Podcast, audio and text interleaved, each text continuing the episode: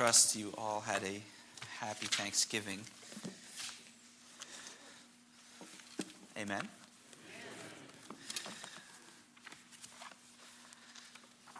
Well, this morning we are uh, continuing in our look in Philippians. And uh, I don't know about you, but I have been greatly encouraged and challenged by the messages that Mike has uh, brought so far and uh, in chapter 1. And as we move into chapter 2 and look into the rest of this book, my prayer is that the Spirit continues to use the Word of God to transform us into better followers of Christ. Now, this morning, um, I have the privilege of doing two things with you. First, I get to continue into this excellent series that we've been going through into Philippians um, this second set, of, this beautiful set of sermons. But second, I get to start our Christmas series uh, of sermons. And I know some of you are sitting here wondering how I'm going to do both of those things continue in Philippians and start our Christmas series. Well, um, if you looked on the sermon card that you may have in front of you, that we used to have in front of you, uh, maybe in your Bibles, bookmark, you may have noticed that this Christmas series is actually going to be in Philippians, um, in the text of Philippians itself. You see, the first 11 verses of chapter 2 of Philippians actually compose one of the most beautiful passages in all of Scripture about the importance of the incarnation of Christ. Now, I know some of you maybe were hoping for a Christmas series looking through Luke 2 or talking through uh, the characters of the Nativity or Mary and Joseph and studying their character and whatnot. And Mike may, in fact, talk about some of those things as we go forward in the series about Mary and Joseph and the baby in the manger. But the passage in Philippians 2 wrestles with the coming of Jesus in some ways that some of us may not have thought about ever in the Christmas season. We're going to look at some of the most important details, like why Jesus came, why he came in the manner that he did, and what actually happened when he came and clothed himself in human flesh. I think I speak for Pastor Mike when I say that one of the goals for us as a congregation through this study is that Christmas becomes more, of a, more than just a story about Mary and Joseph and a baby in a manger. But more so, a story about the all powerful God of the universe who put himself in human flesh.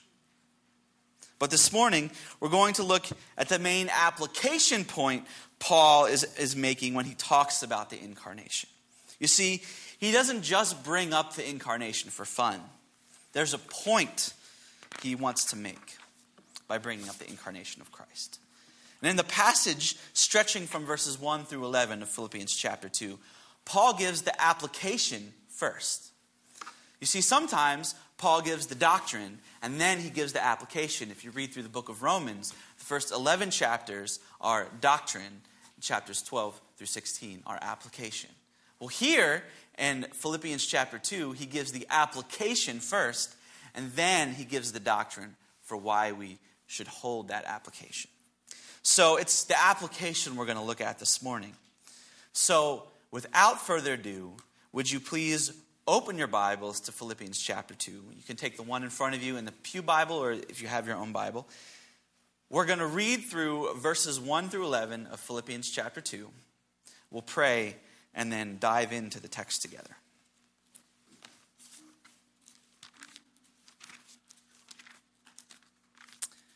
Philippians chapter 2, verses 1 through 11. So, if there is any encouragement in Christ, any comfort from love, any participation in the Spirit, any affection and sympathy, complete my joy by being of the same mind, having the same love, being in full accord and of one mind. Do nothing from selfish ambition or conceit, but in humility count others more significant than yourselves. let each of you look not only to his own interests, but also to the interests of others. And that is our text this morning, but we'll continue reading. Have this mind among yourselves, which is yours in Christ Jesus, who, though he was in the form of God, did not count equality with God a thing to be grasped, but emptied himself by taking the form of a servant, being born in the likeness of men. And being found in human form, he humbled himself by becoming obedient to the point of death, even death on a cross. Therefore, God has highly exalted him and bestowed on him the name that is above every name, so that the at the name of Jesus every knee should bow in heaven and on earth and under the earth, and every tongue confess that Jesus Christ is Lord, to the glory of God the Father. Would you pray with me? Our gracious Heavenly Father, this morning, this morning we consider it uh, an honor and a joy and a privilege to dive into your word together. And we thank you for it. We thank you that it is true, it is without error, that it is your words, and as your words, they are meaningful to our lives. And they change us through the work of your Spirit. And so we ask this morning that you would do just that, that you would change us this morning, make us better followers of Christ through the truth that you have set before us in this passage. We thank you and we praise you. In Christ's name, amen. So, like I said, the portion of the passage that we're going to look at this morning is verses 1 through 4. In the coming weeks, Pastor Mike is going to look at the rest of the passage up through chapter 11 as we enter the Christmas season. But now I'm going to warn you up front that the portion of this passage doesn't deal with high levels of theology and a lot of in depth things that we're going to have to figure out and uncover. In fact, the main points of this passage are extremely simple. So, the challenge for me and, and for all of us this morning is not uh, to try to explain some in depth theology or spiritual truth, but to convince you that this simple application point is very important. Important enough that each of our lives should look different when we go through that door at the end of the service. So let's look to the text and discover together what that main point is and what the passage is talking about this morning. So when we look at verses 1 through 4, the first thing we should notice is that the main statement of the passage is actually in verse 2. The outline of the passage looks like this The main point of the passage is in verse 2. And that main point is the unity of the church. Then at verse 1, he gives us the foundation for why we should have unity as a church. Verse 3 gives us the manner in which believers are unified. And verse 4 is the results of that uni- unity of the church. So let's look first at Paul's main point in verse 2 the unity of the believers. First, notice that Paul's actual command is not to be unified. He doesn't say be unified. In fact, he says it's to complete his joy. Does this seem weird to you? Well, it seemed weird to me at first until I looked through the rest of the book and, and what we've looked at already in chapter 1. Notice that Paul says in verse 4 of chapter 1 that he is joyful when he gets to pray for the Philippians. Pastor Mike talked about this. Paul is joyful when he's praying for the Philippians. So Paul is brought joy when he gets to pray for this church. Then look down at verse 18 of chapter 1 with me. Here, Paul is again being joyful. But this time, it's because the gospel is being preached to the church. Even if it's by men, and remember he says this, by men who are looking to do Paul harm. These men are looking to hurt Paul, and yet he says he is joyful, he rejoices that the gospel is still being preached to them. So when we get to chapter 2, already we see two different times in this book that Paul is talking about his own joy. And it's very important for Paul. Not only on his own behalf and for his own behalf, but because it gives the believers in Philippi an example of what to be joyful about. They should be joyful about praying for their church. They should be joyful that the gospel is being preached. So here is another example of why they should be joyful. The nature of these things brings Paul joy, and that's tied to the church in Philippi and not to his own interests. Paul isn't joyful about his own life and his own interests and his own pursuits. He's, his joy is tied to the church in Philippi about their well being and how they're doing. Those are the things that bring Paul's joy. He preaches the gospel to them and, and observes that the gospel is being preached even after he leaves, and he has brought joy. So, in our passage this morning, Paul has brought joy by the unity of the church in Philippi.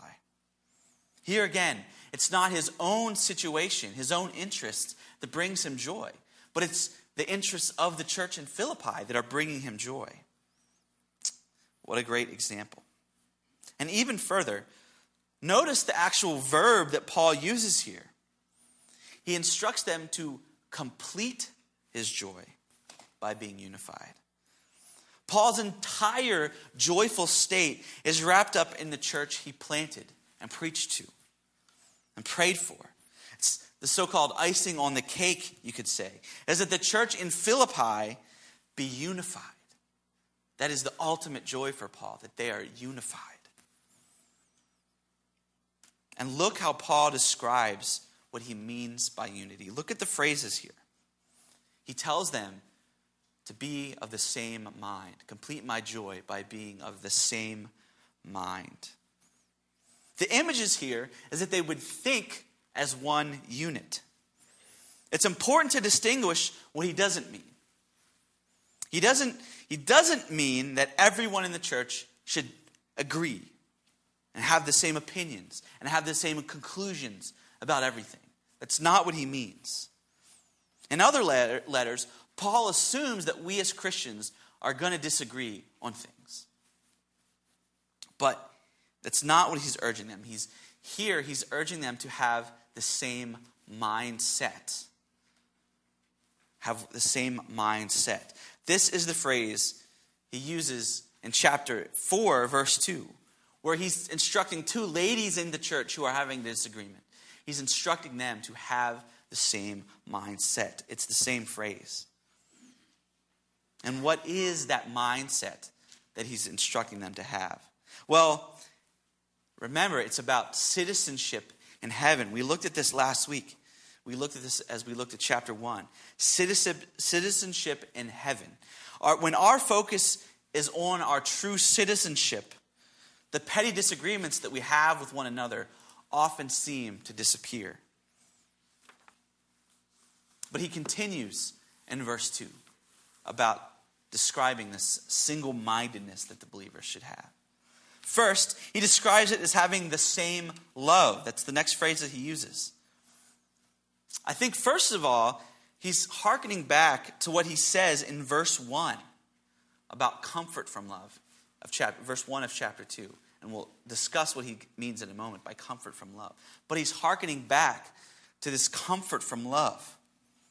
Well, suffice it to say for now that Paul is talking about the love that God has for his children. So I think first, Paul means that the believers in Philippi should have the same love for each other that God has for them. This is a very powerful statement that he makes, but it's important to the logic of his argument in the next two verses. God's love is self sacrificial and giving, it's unconditional. And this is the love that the believers in Philippi are supposed to have for one another. God's love for them. But secondly, I think Paul also means that their love for one another should be equal, it should be the same. They are to love one another the same, not showing preference for one another. This is important to single mindedness as well, that our love for each other is the same. I shouldn't love someone because they like me or they're like me or they have the same interests as me. I shouldn't love someone for those things. I should love everyone equally. I think Paul is saying that as well. Don't show preference in who you love.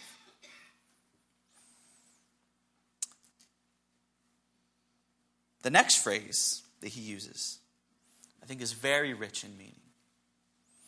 He describes their unity as being in full accord and one mind. Now, our English term, full accord, uh, isn't very descriptive. Um, I think of cars when I hear that Honda Accords. So I, I, it's not very descriptive, but the Greek here is actually beautiful. And, and I want to try to explain to you what, what Paul is saying, and, I think it will, will help us understand this passage better. The Greek is actually a compound word, it's made up of two different words. The first is simply means together with. It's a preposition. If I would say I was Pastor Mike and I were going, uh, I was going together with Pastor Mike to do an activity.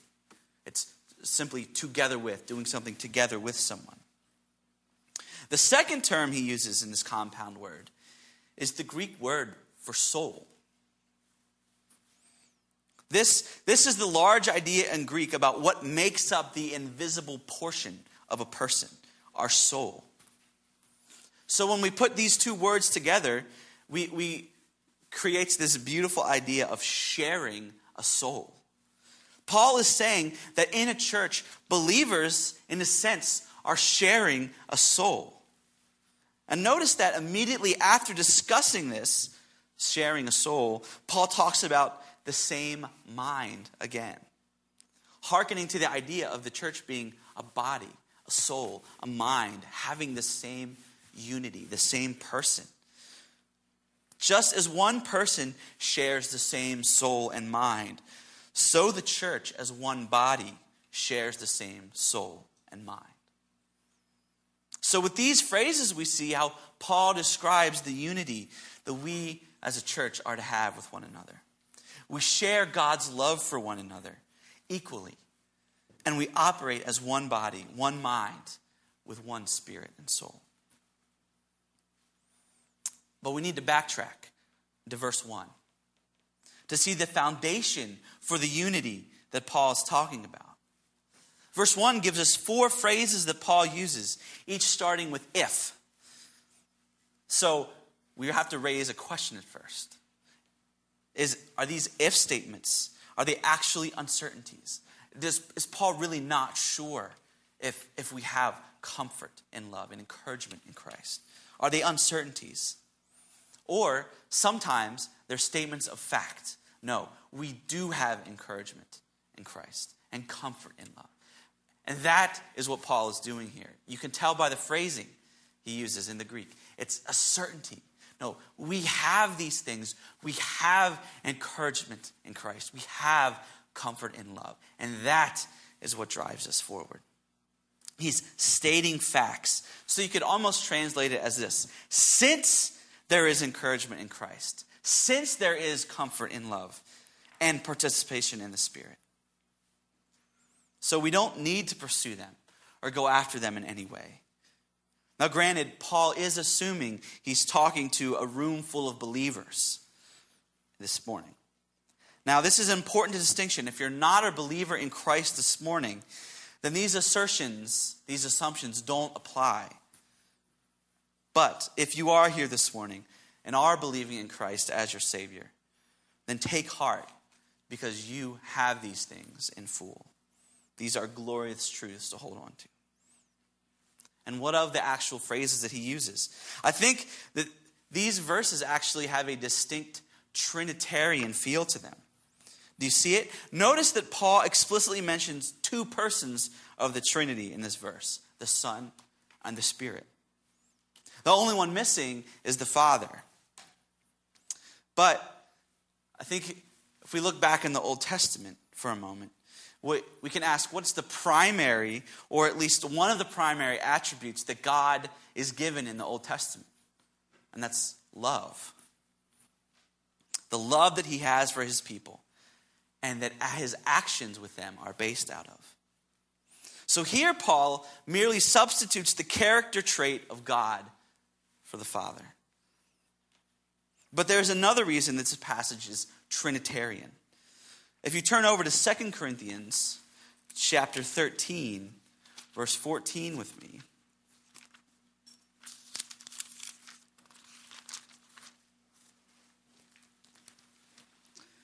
It says this 2 Corinthians 13, verse 14. The, this is the benediction that he's giving for the book of 2 Corinthians. The grace of the Lord Jesus Christ, and the love of God, and the fellowship of the Holy Spirit be with you all. So, in this verse, which is the benediction, Paul references the Trinity. And two of the adject, two of the same adjectives that he uses in Second Corinthians to talk about the Trinity, he uses here in Philippians. So, what is the foundation for the unity that we share together as believers? It's the Trinity itself. There is no better example of single minded unity than the Trinity. The way in which the three persons of the Godhead actually relate to one another. That is the foundation for our unity together. But what are the adjectives that he uses here in verse 1? Why does he talk about encouragement? Why does he talk about comfort? Well, remember with me what Paul says in the previous chapter, how he ends it. What's he talking about? Look at chapter 1, verse 29. For it has been granted to you that for the sake of Christ, you should not only believe in him, but also suffer for his sake. So, the context of our unity as believers is set in suffering. The context is one of suffering. Our unity is the mindset that we should have in suffering. So, this is why Paul reassures the church in Philippi that there is encouragement and comfort in Christ. There's encouragement and comfort in the gospel itself, the Trinity and the gospel. The adjectives Paul uses here are necessary for a church that is undergoing persecution and undergoing suffering for the sake of the gospel. And it's Christ that he lists first in verse 1. And it's in suffering for him, it is ultimately he that provides the encouragement to bear under the encouragement, to bear up under the persecution. We are suffering for the sake of Christ, but He provides the ability to get through that suffering. And that's why He lists Christ first. And we have already looked at the love of God a little bit and the comfort that is found in that. And next, he talks about the participation in the Spirit. Some of your translation, translations may read like this fellowship in spirit which emphasizes the unity that we have with one another. But I think it's best to translate it participation in the Spirit with a capital S.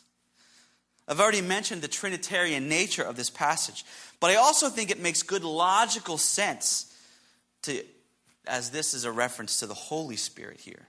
It's all well and good that there's encouragement and comfort in God and Christ. But it's the Spirit that actually takes those things and applies them to our hearts in the midst of the suffering. The Spirit, which indwells us, is the person of the Trinity that applies these things to our hearts and changes us, that makes them real to us.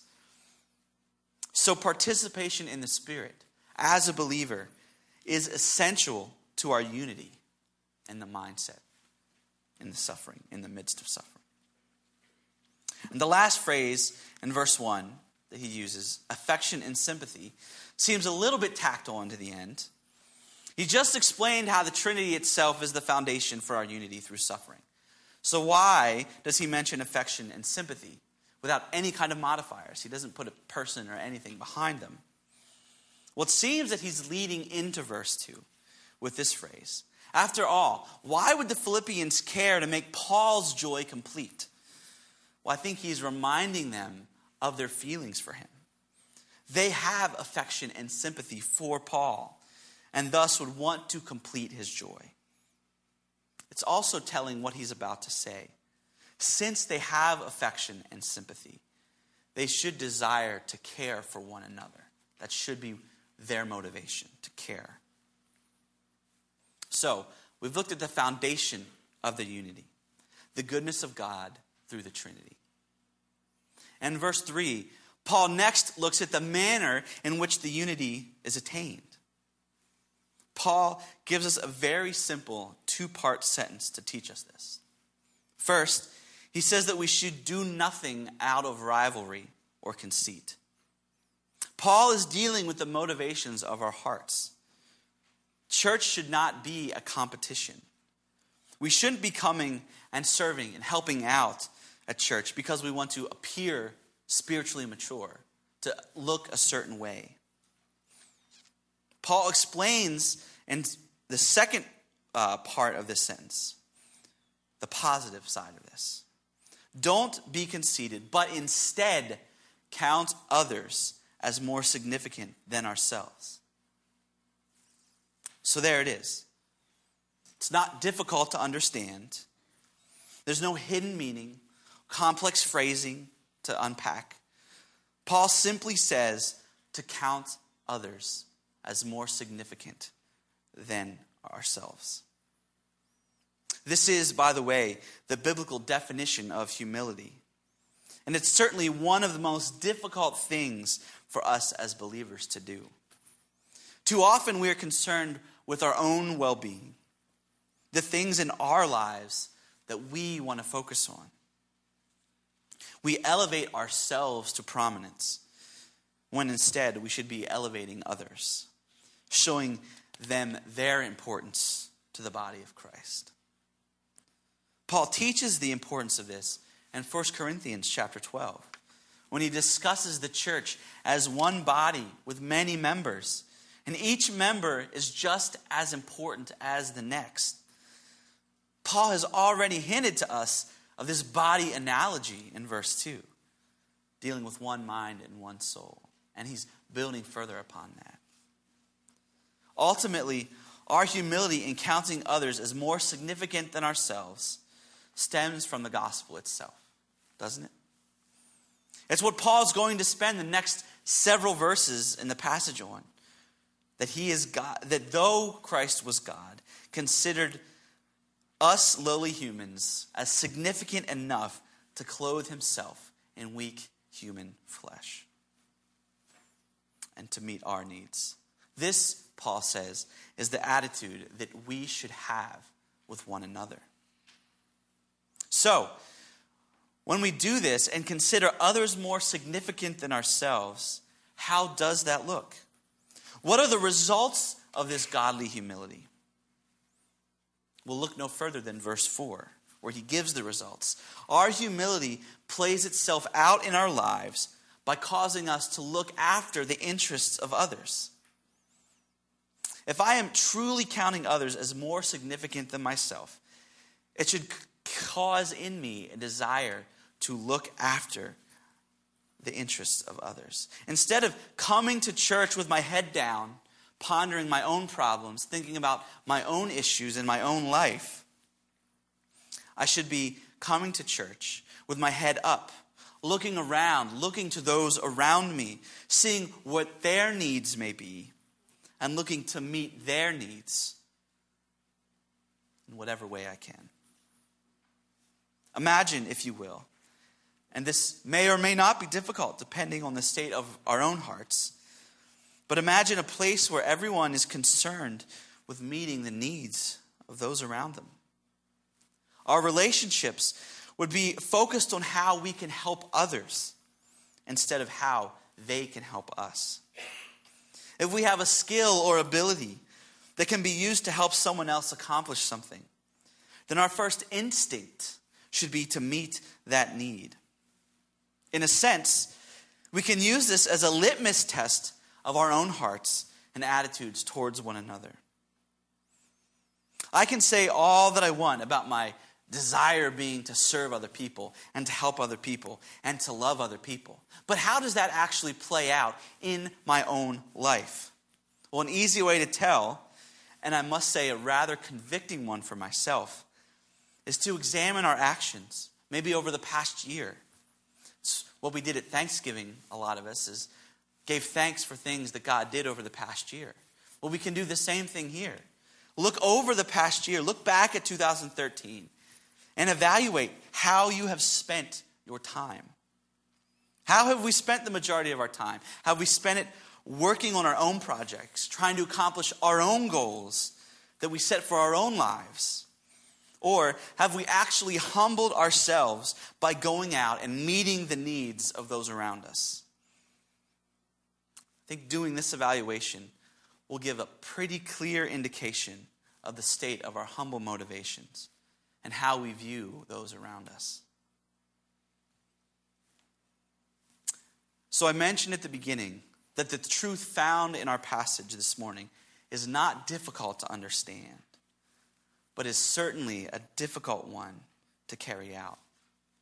We are still sinners, and we still naturally want to care for ourselves and our own needs first. So I think it's helpful for us to identify some of the things in our lives that often keep us from looking after the interests of others. What are those things in your life, in my life, that keep us from serving those around us? Do I, uh, could it be age? Do I think I'm too old to go out and help others by meeting their needs? Or maybe I'm too young. We have a fair amount of young people, teens, maybe even younger. Do I ever think uh, that I'm not of the right age to go out and help people? What about um, financial state? Do I ever think that I don't have enough money to help meet other people's needs? Now, I know money can, in fact, be a limiting factor in what we can do for one another. But Paul doesn't only give money, it is, he doesn't only have money as an example, as something in mind. Maybe someone just needs our muscles or our intellect or our wisdom in handling money. And yet we often use money as a reason not to help one another. I think the list could go on and on. And maybe it's our family situation or other time commitments. I'm sure each of us could list a dozen things in our lives that keep us from serving those around us. And some of these things may certainly be important. I'm not saying we should default on our own bills in order to help someone else out. But I am saying that counting others as more significant than ourselves means that we spend time and energy meeting the needs of others. Finally, we need to ask why this is important. Does it really matter how much we really serve one another and look after each other's interests and needs? Can't we just go on each meeting our own needs, and then there would be no need to serve one another because everyone would be meeting their own needs. Why is this important? Well, let me give you two reasons from the things we've already looked at in our study of Philippians that say that this is important. First, it harkens back to what Pastor Mike talked about last week that we live in a manner worthy of the gospel.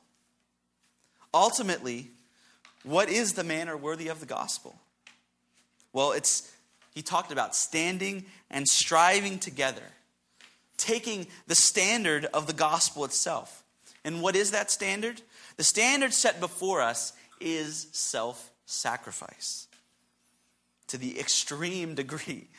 The standard of the gospel is giving one's own life to meet the needs of others and for us as disciples of Christ. Our self sacrifice for each other should mirror that of our Savior, our head. But second, remember with me how Paul is emphasizing the advancement of the gospel. He doesn't care if these false teachers are slamming him as long as the gospel is being advanced. Paul didn't care if his own name was dragged through the mud as long as the gospel was proclaimed. The advancement of the gospel was what consumed Paul's life. And listen to this now. How we treat each other is very important to the advancement of the gospel. That's right. The success of the gospel doing its work is partially dependent on the manner and way in which we look after one another. There are there are two ways I see this happening. First, we accomplish more work when we are working together instead of fighting. It's a pretty simple concept, but important nonetheless. If we spend our time in rivalry and disagreeing amongst ourselves, our energy and our tension is diverted away from the true mission set before us. Quite simply, a house divided against itself cannot stand. We cannot function together unless we are unified together as one body. The second way in which we how we treat each other affects the advancement of the gospel is this. Our testimony stands firm when our actions meet our confession. We say as Christians that Christ makes a difference in our lives. But does he? He's, he says this in John 13, 34 to 35. A new commandment I give to you, that you love one another. Just as I have loved you, you also are to love one another. By this, all people will know that you are my disciples if you have love for one another. Christ makes it quite clear that the outside knows who we are as disciples of Christ by how we love and treat one another. This is what true unity in the church looks like. And that unity is vitally important to an outside world that is looking in and scrutinizing our every action. As Christ says, we are actually showing the world what the love of Christ is by showing that self sacrificing love to one another. And so there we have it. Not a difficult set of truths to understand, but ones that are very difficult to carry out.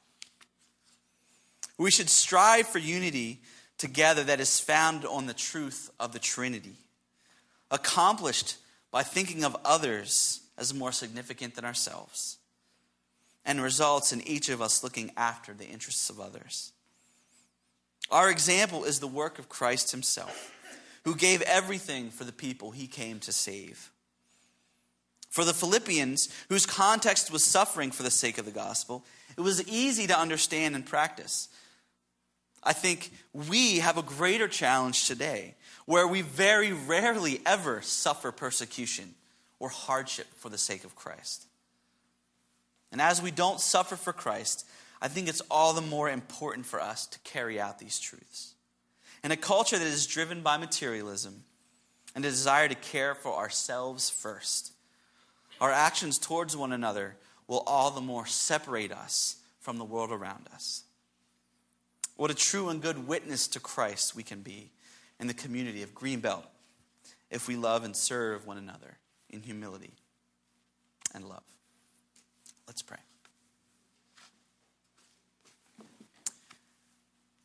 Our Heavenly Father, we give you thanks and praise.